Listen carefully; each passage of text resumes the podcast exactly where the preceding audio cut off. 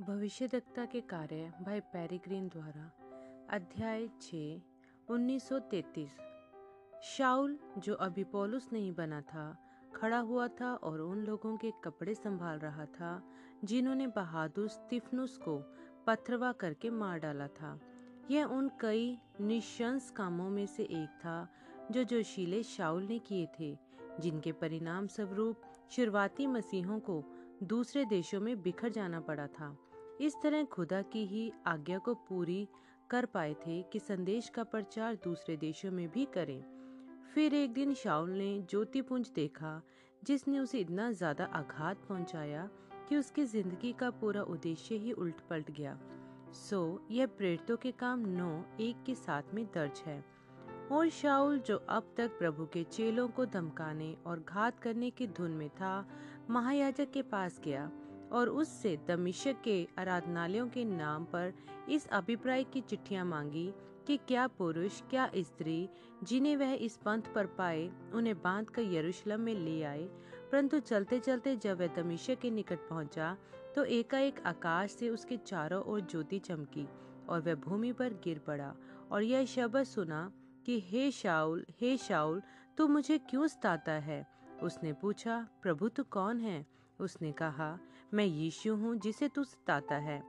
पैने पर लात मारना तेरे लिए कठिन है, और उसने बहुत कांपते और घबराते हुए कहा, प्रभु, तू क्या चाहता है कि मैं करूँ? और प्रभु ने उससे कहा, उठकर नगर में जा, और जो तुझे करना है वह तुझसे कहा जाएगा। जो मनुष्य उसके साथ थे, वे चुपचाप रह गए, क्योंकि शब्द तो सुनते थे, परंतु किसी को देखते न थे। शाउल वहाँ पर अकेला नहीं था जब यह घटना घटित हुई थी। पोलूस के रूप में वह इस घटना का उल्लेख प्रेरितों के काम की पुस्तक में दो अलग जगहों पर भी करता है। प्रेरितों के काम 22 की नौ और वे जो मेरे साथ थे, उन्होंने भी उस रोशनी को देखा था और वे डर गए थे, पर उन्होंने उसकी आवाज़ को नहीं सुना, जिसने मुझसे बात की थी। और प्रेरितों के काम छब्बीस, तेरह की पंद्रह में भी, क्या यहाँ कोई विरोध विरोधभास है? क्या उन्होंने जो शाउल के साथ थे आवाज़ को सुना था या नहीं? आइए पोलुस के द्वारा दिया गया दूसरा हवाला पढ़े। प्रेरितों के काम 26 13 से 15 में जो राजा के सामने था। तो हे राजा, मार्ग में दोपहर के समय मैंने आकाश से, सूर्य के तेज से भी बढ़कर एक ज्योति अपनी ओर, अपने साथ चलने वालों के चारों ओर चमकती हुई देखी।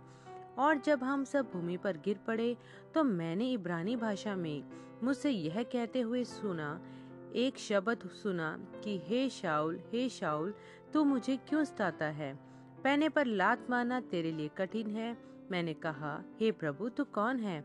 और उसने कहा, मैं यीशु हूँ जिसे तू सताता है। अब हम यह देखते हैं कि उल्लेखों में कोई विरोधाभास या टकराव नहीं है। क्योंकि आवाज़ ने इब्रानी भाषा में बोला था और उस झुंड में वही अकेला था जो उसको समझ सकता था, जो कहा गया था। पर एक शारीरिक मन के लिए, जिसमें असल में वचन पर विश्वास करने की कोई इच्छा ही नहीं होती, यह एक विरोधाभासी जान पड़ेगा।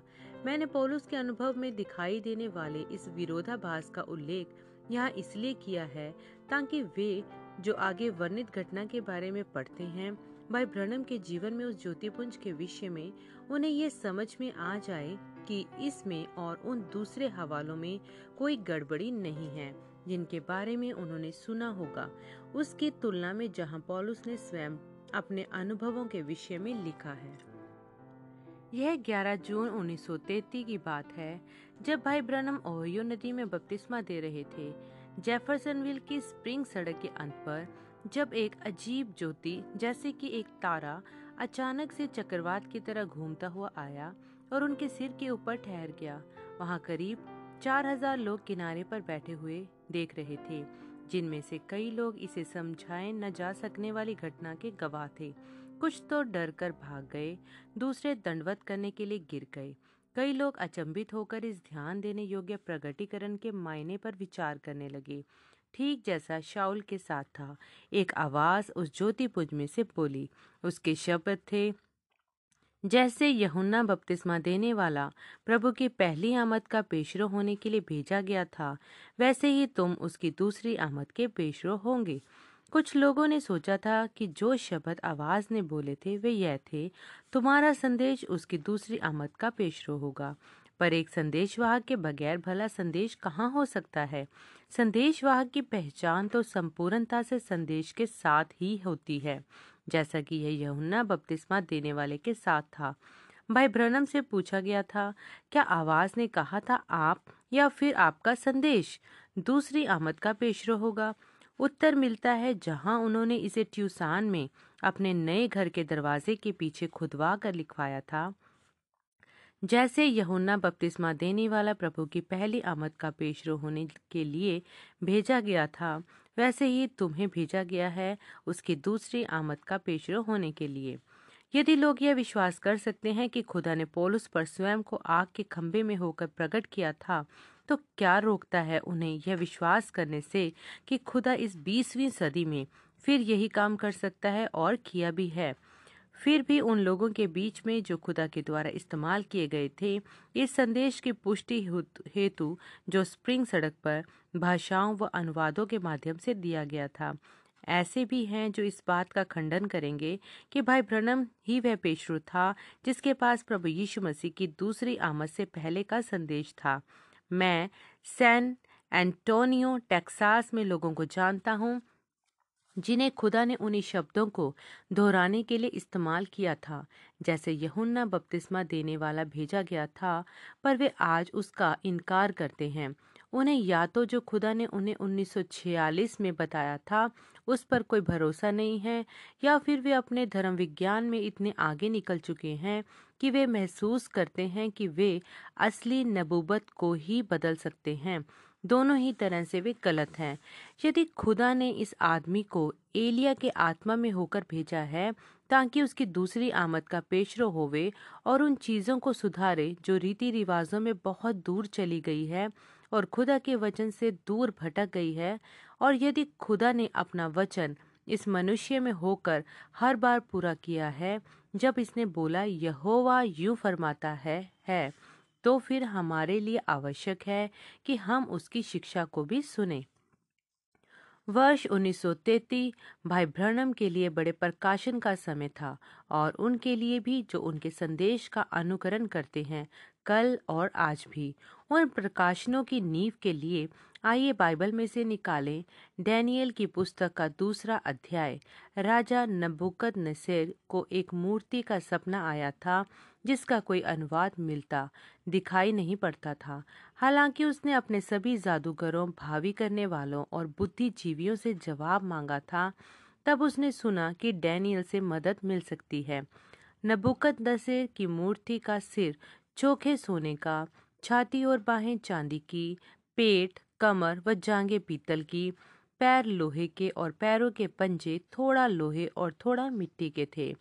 नबी दानियल से राजा पर ज़ाहिर किया प्रभु के वचन के द्वारा कि यह मूर्ति असल में उन साम्राज्यों की कुंजी है, जो नबुकद नसर के दिन से लेकर समय के अंत तक पृथ्वी पर आने हैं। नबुकद नसर स्वयं एक महान राजा होने के कारण सोने का सिर था। उसके बाद आएगा उससे थोड़ा निचले स्तर का साम्राज्य, जिसको चांदी की छाती व बाहें चिन्हित करती हैं। इतिहास बताता है कि यह साम्राज्य मादियों और फारसियों का था। इसके बाद आने वाला था प्राचीन यूनानी साम्राज्य, जिसे पीतल से चिन्हित किया गया था। इसके बाद उससे भी निचला साम्राज्य आना था, जो शुरुआत में तो संगठित था और फिर विघटित हो गया। पेट, कमर और फिर पीतल की जांगे यह रोमी साम्राज्य था, क्योंकि इसकी शुरुआत एक साम्राज्य के रूप में हुई थी। फिर यह विघटित हो गया था। लोहे के पैर जुड़े हुए हैं यूरोपीय ताकतों से और रोमी साम्राज्य के बाद ताकत के संतुलन से। परंतु मूर्ति के पैरों के पंजों में एक हिस्सा लोहे और एक हिस्सा मिट्टी का था। ऐसे पदार्थ जो आपस में कभी घुल मिल नहीं सकते। नाम आइजन हावर का मतलब होता है लोहा क्रुशेव का मतलब होता है मिट्टी। ये दोनों ही आदमी पाँच पाँच देशों के मुखिया हैं और हर बार जब वे साथ मिलने की चेष्टा करते, वे पाते कि वे कभी मिल नहीं सकते। उनके बीच हमेशा ही तकरार होती। राष्ट्र आज कुछ हद तक मिल गए हैं कि आपको अब संसार को संपूर्ण रूप से लोहा और मिट्टी संगठनों के रूप में अलग अलग करने में कठिनाई होगी। पर वे क्रुशेव व आइजनहावर की अधीनताओं में तो कभी मिल ही नहीं पाए थे। ध्यान दीजिए कि जब क्रुशेव संयुक्त राष्ट्र संघ में आए थे, उन्होंने मेज पर ठोकने के लिए क्या इस्तेमाल किया था? अपना घूसा नहीं, कोई हथौड़ा नहीं, अपना सिर नहीं, कोई पुस्तक नहीं, बल्कि अपना जूता। जैसा कि भाई ब्रह्म ने सिखाया था, यह साफ़ रीति से दिखाता है कि हम लोग संसार की अंतिम सरकारों, मूर्ति का पैर के दौरान रह रहे हैं। समय के अंत से ठीक पहले दानियल की नबूबत के अनुसार। ठीक जिस तरह खुदा ने दानियल को वे चीज़ें दिखाई थी, जो समय के अंत तक घटित होंगी, वैसा ही अंतिम 1932 से लेकर शुरुआती 1933 के अंतराल में हुआ, जब भाई ब्रनम एक पुराने मैसोनिक भवन में सभाएँ कर रहे थे मेज एवेन्यू जेफरसनविल में, जबकि सात बहुत ही मुख्य घटनाएँ उन पर प्रकट हुई थी, जो प्रभु यीशु मसीह के वापस आने से पहले घटित होनी थी। जून की इस सुबह ठीक उनके प्रचार करने से पहले यह दर्शन श्रृंखला उन्हें आई। पहला था इटली का तानाशाह मिसोलेनी इथोपिया पर चढ़ाई करेगा और उस आवाज़ के अनुसार जो उनसे बात कर रही थी, इथोपिया मुसलेनी के पैरों में गिर पड़ेगा। हालाँकि आवाज़ ने बताना जारी रखा और यह नबूबत की कि इस तानाशाह का एक भयावह अंत होगा और उसे एक भयानक मौत मिलेगी और उसके अपने लोग ही उस पर थूकेंगे। यह सब अब इतिहास है कि यह सब किस तरह हुआ। अगला दर्शन इंगित करता था कि अमेरिका जर्मनी के खिलाफ विश्व युद्ध में खींच लिया जाएगा, जिसकी अध्यक्षता एक ऑस्ट्रियावासी कर रहा होगा। भविष्यवाणी यह थी कि वह भयानक युद्ध इस तानाशाह का तख्ता पलट कर देगा और वह एक रहस्यमय ढंग से मारा जाएगा। इस दर्शन में भाई ब्रनम को दिखाई गई थी सिंगफ्रिड रेखा अपने बनाए जाने के भी कई वर्ष पहले। उन्हें दिखाया गया था कि अमरीकियों को इस किलेबंदी को जीत पाने के लिए बहुत अधिक प्राणों की कीमत चुकानी होगी। एक दूसरे दर्शन में जो पहले किसी समय आया था, उन्होंने दिखाया, उन्हें दिखाया गया था कि यह राष्ट्रपति रूजवेल्ट होगा जो जर्मनी के खिलाफ युद्ध की घोषणा करेगा और नतीजतन चौथी बार फिर इस कार्यकाल के लिए पुण्य निर्वचित होगा। कुछ ऐसा जो पहले कभी नहीं हुआ था। याद रखें 1933 में रूजवेल्ट अपने पहले कार्यकाल के लिए हाल में ही निर्वाचित हुए थे।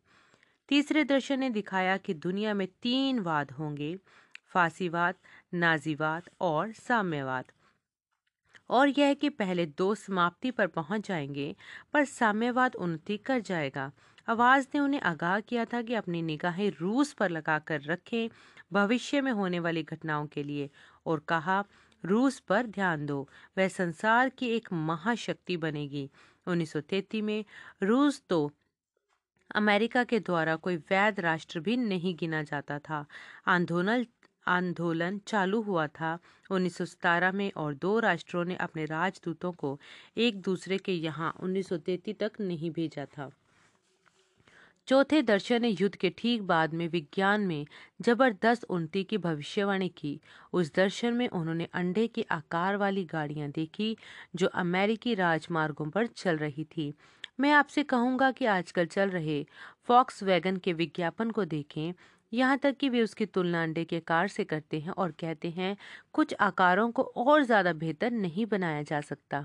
1933 में इस कार की अभी कल्पना भी नहीं की गई थी।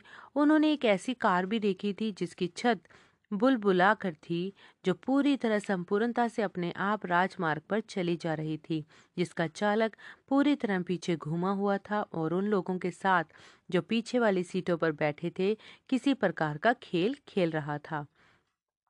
उस कार में कोई स्टीयरिंग व्हील नहीं था। आज उनके पास इस प्रकार की स्वचालित गाड़ियाँ हैं, जो इलेक्ट्रॉनिक से नियंत्रित होती हैं, जिन्हें उन्नीस के विश्व मेले में प्रदर्शित किया गया था। पांचवा दर्शन संसार की स्त्रियों से संबंधित था। इस दर्शन में उन्हें स्त्रियों का तेज़ी से होता हुआ नैतिक पतन दिखाया गया था।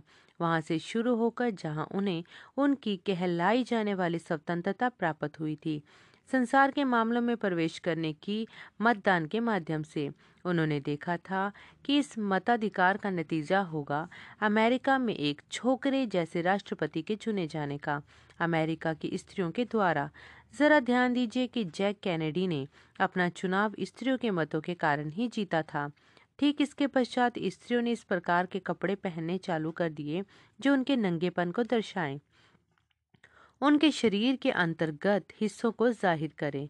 उन्होंने उन्हें अपने बालों को बॉब कट करके कटवा फेंकते थे, देखा। आदमियों के कपड़े अपनाते और पूरी तरह भ्रष्ट होते जाते देखा।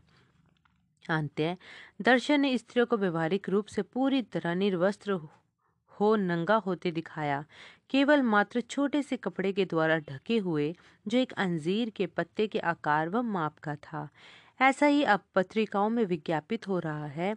वे प्लास्टिक से परिधान, जिनमें से आप आर पार देख सकते हो, बस केवल नन्हे नन्हे पैबंदों के साथ, जो सिर्फ़ अत्यावश्यक जगहों तक ही सीमित होते हैं।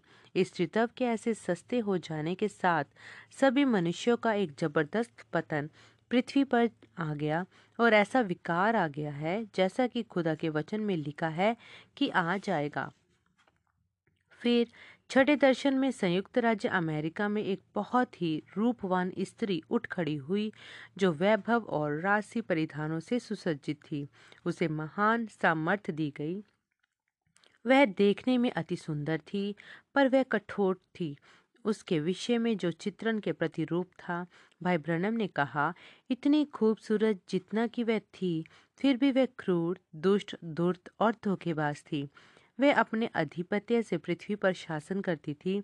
उसके पास लोगों के ऊपर संपूर्ण सामर्थ्य थी। दर्शन इंगित किया कि या तो ऐसी औरत वाकई में उठकर आएगी, या यह महज एक संस्था की तस्वीर है, जो वचन के अनुसार एक औरत के द्वारा चित्रित है। हालाँकि आवाज़ ने यह ज़ाहिर नहीं किया था कि वह कौन थी। भाई ब्रनम ने अपने हृदय में महसूस किया कि यह औरत उठती हुई रोमन कैथोलिक कलीसिया को चिन्हित करती है और उन्होंने दर्शन के अंत में कोष्ठकों में यह शामिल कराया, जिसमें उन्होंने लिखा था, इन शब्दों को शायद रोमन कैथोलिक चर्च किसी को भी ये उस नियंत्रण को देखना ही होगा, जो यह संस्था हमारी सरकार के द्वारा अभ्यास करती आ रही है, कि यह कैसे हो सकता है। कुछ ही वर्षों पहले तक डाक डाक सेवा किसी भी क्रिसमस के टिकट में माला के बीच में मोमबत्ती तब तक नहीं दिखा सकती थी जब तक यह किसी खास धार्मिक पंथ को चिन्हित ना करती हो। उसके कुछ ही समय बाद हालाँकि उन्होंने एक स्त्री स्वर्गदूत को तुरी फूंकते हुए छापा और उसे प्रधान स्वर्गदूत मिकाइल बताया। फिर अगले ही वर्ष उन्होंने कुंवारी मरियम को एक लाल रंग की छतरी वाले सिंहासन पर बैठे हुए छापा जो यीशु को थामे हुई थी और यह कहा कि वह कला की एक उत्कृष्ट रचना की यादगारी है। मतलब उन्होंने यह तब तक कहा था जब मुख्य डाक अध्यक्ष पोप से मुलाकात करके नहीं लौटे और इतनी विविधास्पदा को नहीं पाया। बोले, मैं और अधिक एक ढोंगी बना नहीं रहूँगा। निश्चय ही यह संयुक्त राज्य की सरकार है जो एक खास धर्म की ओर वरीयता प्रदर्शित कर रही है। यह इंगित करता है कि उनके पास पर्याप्त नियंत्रण है कि यहाँ तक कि प्रोटेस्टों, मुसलमानों व यहूदियों के विरोधों के बावजूद भी हमारी सरकार ने एक डाक टिकट को छापा, जो कैथोलिक चर्च का पक्षधर है। अगले वर्ष वह डाक टिकट फिर आया, सिर्फ़ इसलिए कि इस बार वह पिचासी प्रतिशत बड़ा था, क्योंकि उसे बीते वर्ष में इतनी प्रसिद्धि के साथ स्वीकारा गया था। फिर जब कैथोलिक चर्च ने तकरीबन 40 संतों को कुछ ही समय पहले नकार दिया था, उन्होंने कहा कि वजह यह है कि प्रोटेस्टेंट भी आकर एक एकता में जुड़ सके। परंतु बाइबल कहती है कि वे सभी अपनी ताकत उस विषय चर्च को दे देंगे, वह जो उन सभी की माता है, प्रकाशित वाक्य तेरह की पंद्रह। यदि लोग यह विश्वास नहीं करेंगे कि यह आदमी खुदा का एक मुख्य नबी था जबकि दर्शनों में से पाँच, जिनमें खुदा ने उन्हें 1933 से लेकर समय का अंत भी दिखा दिया था अंश पूरे हो चुके हैं फिर तो वे अंधे हैं। यह भी दिखाया जा चुका है कि छठवां दर्शन पूर्ति की प्रक्रिया में अग्रसर है। क्या है जो अब कैथोलिक चर्च को अमेरिका के ऊपर आधिपत्य लेने से रोक लेगा? तब आवाज़ ने भाई प्रणम से एक बार और देखने के लिए बोला। जैसे ही वे मुड़े, उन्होंने एक भीषण विस्फोट देखा, जिसने पूरी ज़मीन को फाड़ दिया और अमेरिका आग से जलते हुए, बुरी तरह उधेड़े हुए खंडरों में बदल गया। जहाँ तक आँख देख सकती थी, वहाँ कुछ भी नहीं बचा था, सिवाय गड्ढों के और मलबे के धुआँ देते ढेरों के। और कोई मानव जाति दिखाई नहीं पड़ती थी।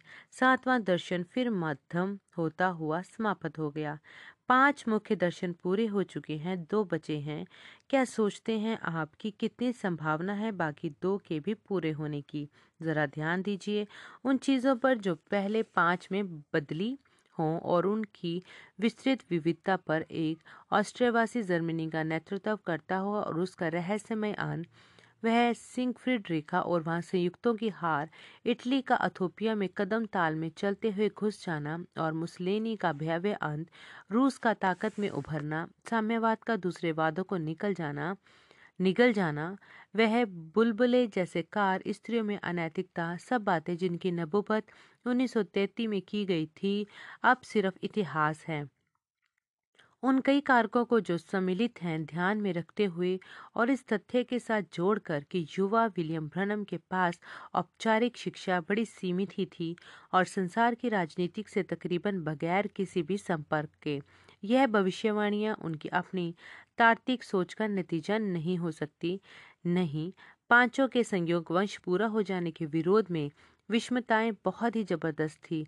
इसीलिए मैं कहता हूँ कि निश्चय ही अगले दो दर्शन भी पूरे होकर रहेंगे और उनके भयानक नतीजे काफ़ी होने चाहिए। किसी को भी यह आभास हो जाने के लिए कि खुदा के सामने पूरे हृदय से झुक जाएँ, जब तक समय अभी बचा है। हम कितने करीब आ गए हैं उन बाकी दर्शनों की पूर्ति के। मैं भाई ब्रहणम के अपने शब्दों को यहाँ रखूँगा, जो उन्नीस सौ इकसठ में बोले गए थे। उनके सरमन दानियल के सत्तर सप्ताह में, जब वे उन पूर्वानुमानों को याद दिलाते हैं, जो उन्होंने 1933 में अपने दर्शनों को बताते समय अपने चर्च में किए थे, रास्ता तो आगे बढ़ता ही जाता है। मैं पूर्वानुमान ज़ाहिर करता हूँ कि समय, मैं नहीं जानता कि मैं ऐसा क्यों कह रहा हूँ, पर मैं पूर्वानुमान देता हूँ कि वह तो ठीक इसी बीच में घटित होगा 1933 और 1977 फिर वे अपने सरमन में यह कहते हुए आगे बढ़े, और इसे न जानते हुए खुदा मेरे हृदय को जानता है। मैं इसे कल से पहले तक नहीं जानता था कि उन्नीस सौ जुबली वर्ष होगा और ठीक इतना ही समय निकलेगा जब वह इसराइल और सब चीज़ों को अंत में देगा। और यहाँ है हम इस युग की समाप्ति पर, सत्तरवें सप्ताह की आमद पर। यदि खुदा ने इस आदमी को भेजा है, उसे माँ के पेट से ही बुलाया है, शायद बचपन से ही उसे तैयार किया इन अलौकिक तरीकों से उस पर प्रकट हुआ है। ठीक जिस तरह वह पोलिस प्रेरित पर हुआ था, आखिर क्यों लोगों में यह देख पाने का विश्वास ही नहीं पाया जाता कि हम उस ही खुदा की सेवा करते हैं जिसकी पोलुस किया करता था? वितरक का लेख, भाई ब्रनम ने इसे साफ़ तौर पर अलग अलग किया, पूर्वानुमान, जो है एक मनुष्य द्वारा सबसे अच्छी अपेक्षा और भविष्यवाणी को एक दिव्य प्रेरणा द्वारा पहले से बता देना। वे उदाहरण के लिए कहते हैं, सवाल और जवाब चौसठ 823 के सरमन में कि यीशु हो सकता है कि आगामी सौ वर्षों में भी नहीं आने वाला है अभी मैं नहीं जानता कि वह कब आएगा और कोई मनुष्य नहीं जानता कि वह कब आएगा। खुदा अपने नबियों पर भी अपने सभी भेद नहीं खोलता है। बाइबल का एक छोटा सा पूर्ण अध्ययन इसे साफ़ तौर से दिखा देगा कि यह तो चुने हुए अभिषिक्त परंतु इंसानी पात्र, यह ज़रूरी नहीं कि उसने उतने ही निजी हों जब तक कि खुदा के द्वारा दी गई नबूबत ही न घटित हो। मूसा मसीह के लिए बोल रहा था, वायदा भविष्य के लिए किया कि खुदा उसके जैसा ही एक नबी भेजेगा और आगे चलकर यशया ने वर्तमान रूप में घोषणा की, क्योंकि हमारे लिए एक बालक उत्पन्न हुआ, हमारे लिए एक पुत्र दिया गया, पर इन भविष्यवाणियों को शाब्दिक रूप से पूरे होने को कोई 800 वर्ष तक इंतज़ार करना पड़ा था यशया के द्वारा बोले जाने के बाद।